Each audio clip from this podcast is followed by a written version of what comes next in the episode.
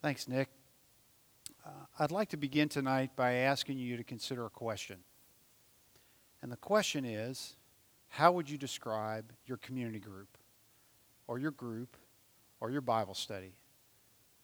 And I want you just to reflect on that for a moment. How would you describe that group? And I want you to think beyond just what you study, when you meet, or who's in your group. I want you to think about words that would describe the environment that is in your group as you meet. Just think about that for a moment.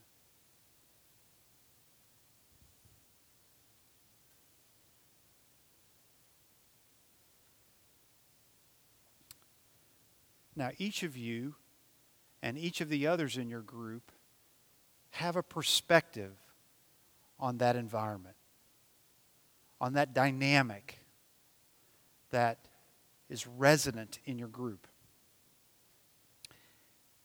And I think if I were to poll this group tonight and ask you to share some of those words, in fact, let's do that right now. Give me some words that came to your mind when you talk or think about your group. Please say louder. Okay? Authentic, I think, is what you said, right? Welcoming. Encouraging. Vulnerable. Hungry. Yeah? Safe.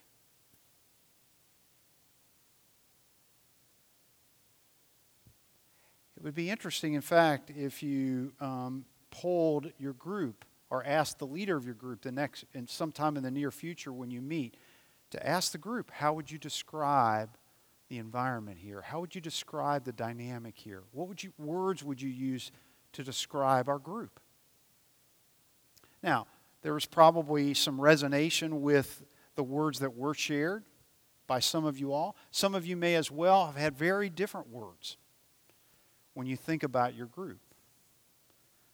But what I want you to do tonight is to consider adding two words to that group. To when you answer this question, I want you to consider answering adding two words to that group. Two words that I believe God would want you to use for not only your group, but for all the groups that are represented here. Two words that outline what I consider the destiny for your group. The hope is that at the end of this kind of description, a uh, consideration of those two groups, you'd be inspired at the importance of your group in the mind of God, and that would be encouraging you to consider asking the question how might I contribute to the fulfillment of the destiny that God has for our group? So, to come up with those two words, we're going to go to the book of Ephesians. Now, we're going to the book of Ephesians for a couple reasons. One, New City just launched into Ephesians this past Sunday, into the next uh, several months of looking at this book. And if you were here or listened to it, you heard Chris talk about that the book is broken into two major components. Chapters 1 to 3 are about what we believe, and chapters 4 to 6 are about how we live. Personally, I've been studying the book of Ephesians over the last year in two different groups. One in one of our in our community group that meets on Monday night, that's a couples group, and then I'm in a men's group that I lead on Thursday morning, and we both of those groups went through the book of Ephesians. And I'm personally really excited about how God is going to use this book to stimulate our thinking and change the way we live. It's an incredible book. Um, and so in the book of Ephesians, Paul gives two pictures of this destiny. As the body, the church, as the temple of God in, ch- in chapter 2, verses 19 to 22, and as the body of Christ in 4 11 to 16. So, those are the two pictures that I want you to take up. I want you to take up when you think about your group as the temple of God. And I want you to think about your group as the body of Christ, or a part of both of those, you might say. Now, let's look at the first one. Let's uh, just read, uh, you, somebody, you can just read along as I read these. This is out of chapter 2, verses 19 to 22. So now you Gentiles are no longer strangers and foreigners. You're citizens along with all of God's holy people. You're members of God's family. Together, we are his house, built on the foundation of the apostles and the prophets. And the cornerstone is Jesus, is Christ Jesus himself. We're carefully joined together in him, becoming a holy temple for the Lord. Through him, you Gentiles are also being made part of this dwelling where God lives by his Spirit. I want you to notice per, per, the first verse. So now you Gentiles are no longer strangers and foreigners. You are citizens along with God's holy people. In the individualized culture of the United States, when we see the word you, we think of ourselves. We think individually. He's talking to me there as an individual. And to read it that way is not what Paul or the Spirit of God had in mind at all. The you there is plural. In fact, if you were from the South, you would say you all. You all are citizens along with God's holy people. And in fact, every single time you see you in the book of Ephesians, it is a plural pronoun. It is never individualized. And so the picture that we're going to look at is of this particularly the temple of God first is not a portrait of a person. It is a family picture. And that family picture is of a building. The temple of God. Paul refers to it. If you notice in the passage, the temp, this building has what the components of every building would. It's got a foundation built on the foundation of the apostles and prophets, he says, and what they taught. It's got a cornerstone, and that cornerstone is Jesus Christ. And the cornerstone, we might know it if, you if you know anything about building or architecture, is that first stone that's laid in a masonry building. And it directs or guides every stone after that that's laid. Now, in the first century, it was, it was also the stone that was holding up the two walls that it was connected to. But this is not just one of many cornerstones. The word actually in the original language is the chief cornerstone. In fact, some of the translations say chief cornerstone, or the highest cornerstone, or the most important cornerstone Jesus Christ. He's the first stone that was laid in this building. And on that, the apostles and prophets were also built. And then upon that, what are the building blocks? The building blocks are people, they're the, they're the, the family of God, they're you and I. This is what the building is composed of. Now, what I want you to notice is not only is Jesus Christ the cornerstone, not only is that the foundation, the apostles and the prophets, not only is the building blocks of believers, I want you to notice also back to this passage that it says that we are carefully joined together. We are growing, we are becoming this temple of God. All these are present active verbs that imply growth destiny of this building was to grow. Paul gives this picture of this building not of one of concrete, but one of living blocks. Now, the question that you ought to ask in the light of that is what's the significance? For the temple of God, so what? Well, I want you to ref- remember back to what the temple of God the purpose of the temple of God was. It was first called a tabernacle, right, in the Old Testament. It was that tent that they took along, the Israelites, everywhere they went. It was where God dwelt, it was where heaven and earth intersected. But it wasn't just a place for God to dwell temporarily, and then eventually, when Solomon built the temple permanently in Jerusalem, it was the place where God dwelt so that people could meet with him there. It was the place of meeting. In fact, in Moses' time, it was called the tent of meeting. The purpose was to meet with God, to praise God, to sacrifice to God, to worship, and even to pray. So when Paul is referring to us as the temple of God, he has those things in mind. But he's raising it up much higher. It's no longer an inanimate, lifeless structure. It is now a group of people that are growing dynamically over time. So, this is, in fact, what we are the temple of God where God dwells. That's the first picture. The second picture comes in this chapter 4, 11 through 16. I won't read through all of this. I'll give that for you all to look at another time. But if you'll notice, it refers to us as the body of Christ. Their responsibility is to equip God's people to do His work and build up the church, the body of Christ.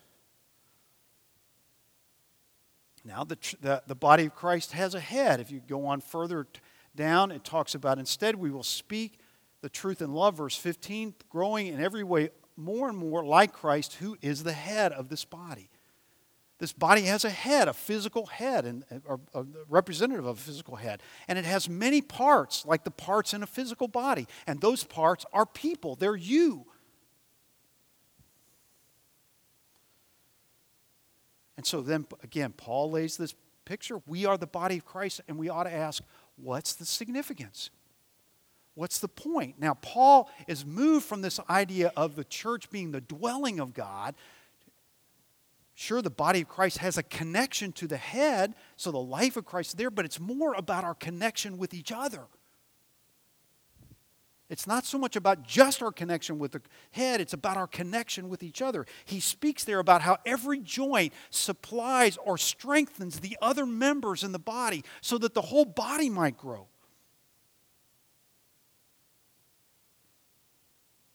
So when you notice that just like the temple, in this passage, over and over again, four times, Paul gives the picture of growth. He says, their responsibility is to equip God people to, to work and build up the church, verse 12. He goes on to talk about in verse 13 this will go on until we attain to faith and the knowledge of God's Son and will be mature. Now it's a, this picture not of a building being built, but of a person, a human being growing from a young boy or, or girl to a, a full mature man or woman.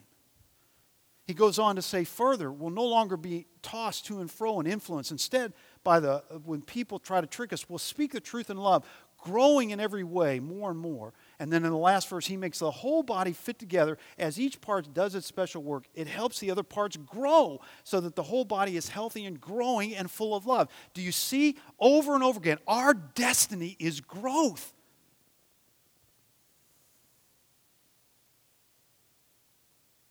Now, I want you to notice, though, this growth isn't really about us.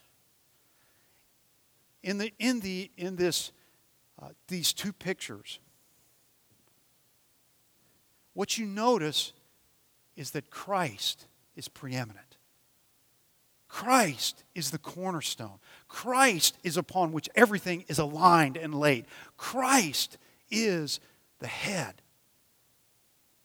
Without the head, we're like chickens with our heads cut off, just running around, nobody guiding us. He's the guider. He, he, and in those, both those pictures, that this idea of He's directing all this growth.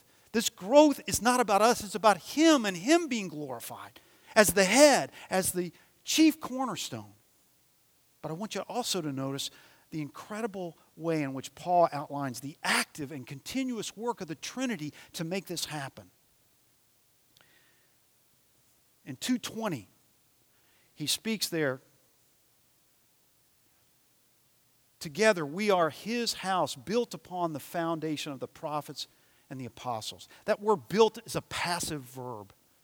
It doesn't mean, it, it doesn't, it's not saying we are the ones doing the building. It's in fact saying we are built by God on the foundation of the apostles and prophets. This is God at work.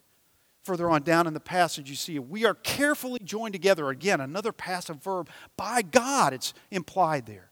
He's the one joining us together in this, and we are Therefore, through him we are being made, that's again, being made by God, where the Spirit of God is dwelling. Paul is very clear. The person that's directing this in, in terms of building this temple is God. And the same thing is true when we talk about the body. If you go to this passage, these are the gifts Christ gave to the church these apostles, prophets, evangelists, pastors, and teachers. He's the one that's giving those gifts. He's the one that, if you scroll or if you move further down, he's the one who where it says, makes the whole body fit together. He's the one that uniquely has knitted together the body the way it is. He's the one that's doing this work.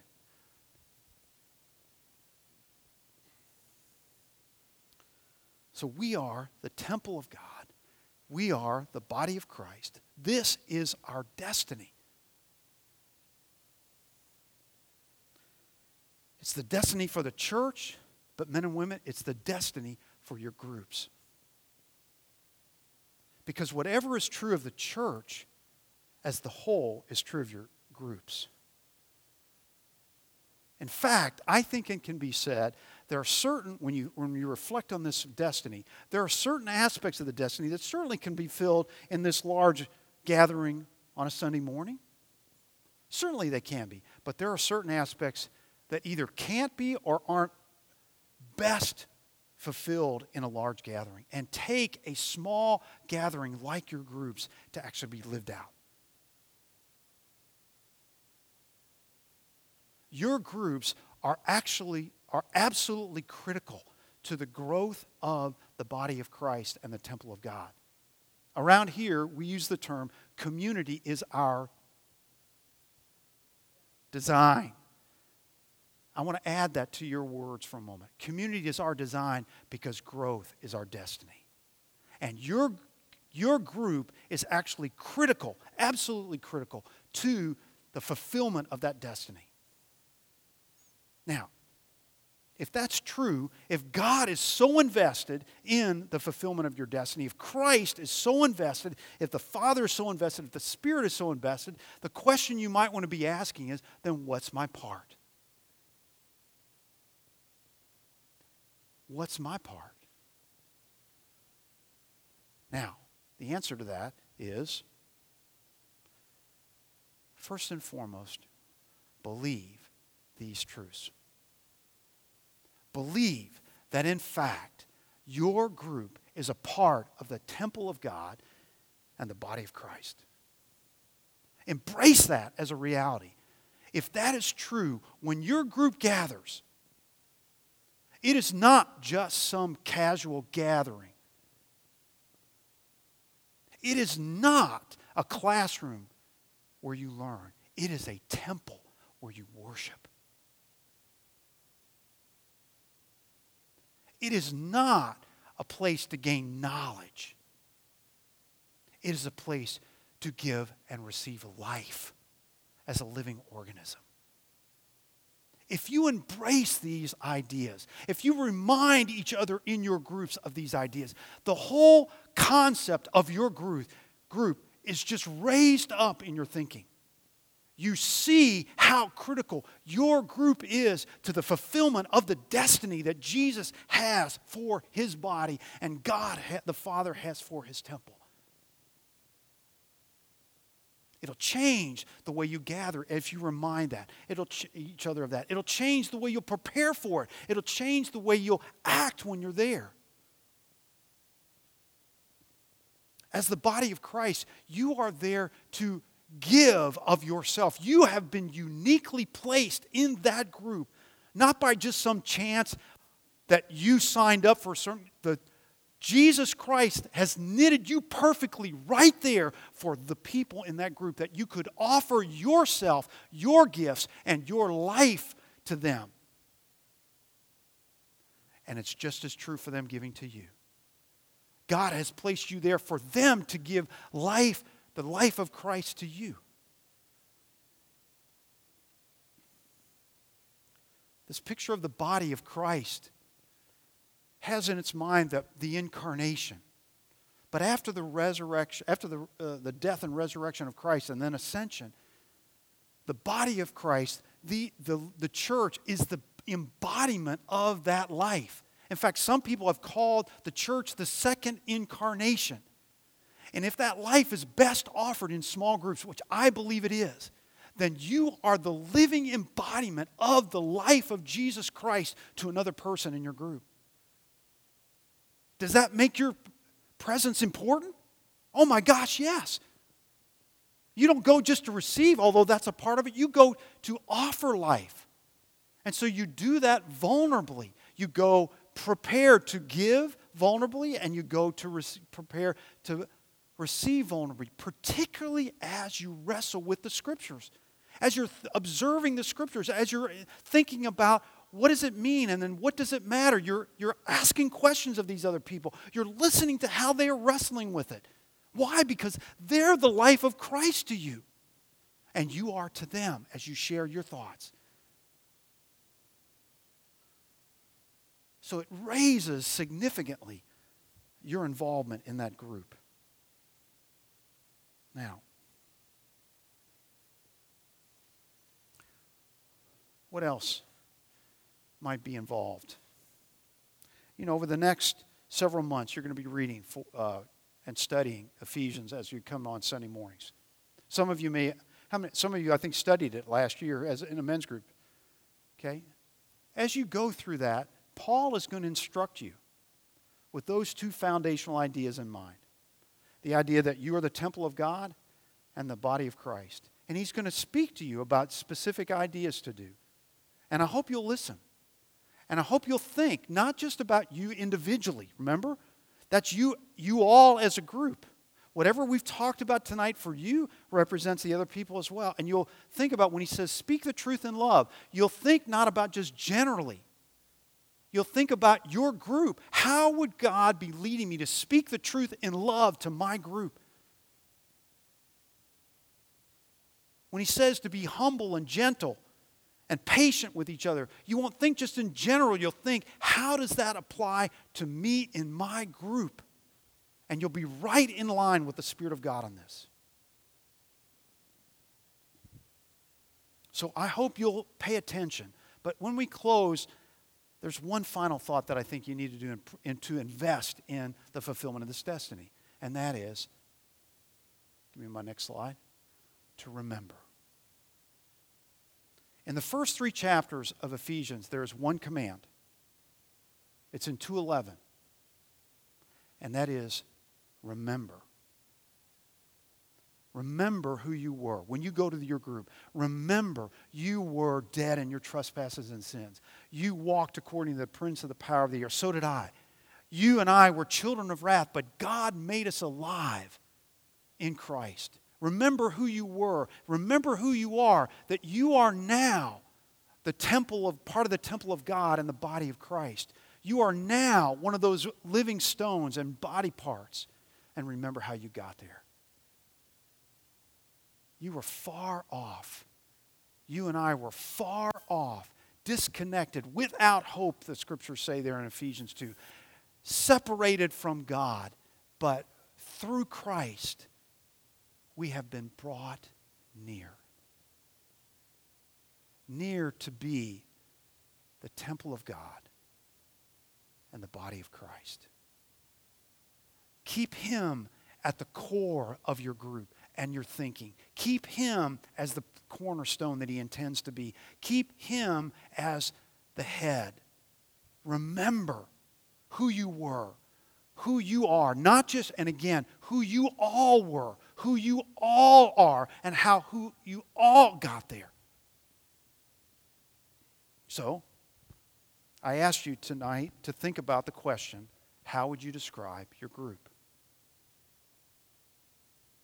My hope is that from this point on, whenever you think about your group, two words burn in your mind immediately come to your mind. The Spirit of God would respond and say, You are a part of the temple of God. You are a part of the body of Christ. You are critical to the fulfillment of the destiny of growth. Because growth happens when you believe these ideas and invest in your community. I can say that more simply. We fulfill our destiny of growth when we invest in the community. An even simpler way is we fulfill our destiny when we invest in community. Let's pray.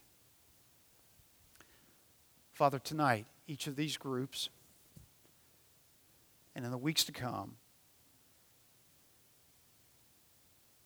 will have an opportunity to live out the destiny that you've designed these groups to fulfill. Would you bring to memory? Would you remind each of these people here? Would you spread that to the other members of the group? And would you change the way they act to more align themselves with this destiny by believing these truths to be real? By believing that their gathering is a place for praise and worship and prayer and for the expression of life, the life of Jesus to each other. And then would you bring about growth? Lord, you've made it clear this is our destiny, and we just look to you for that. We praise you, Jesus, as a cornerstone, you as the head. This is about you and not about us. But thank you for making us a part of it. It's in your name we pray, Jesus. Amen.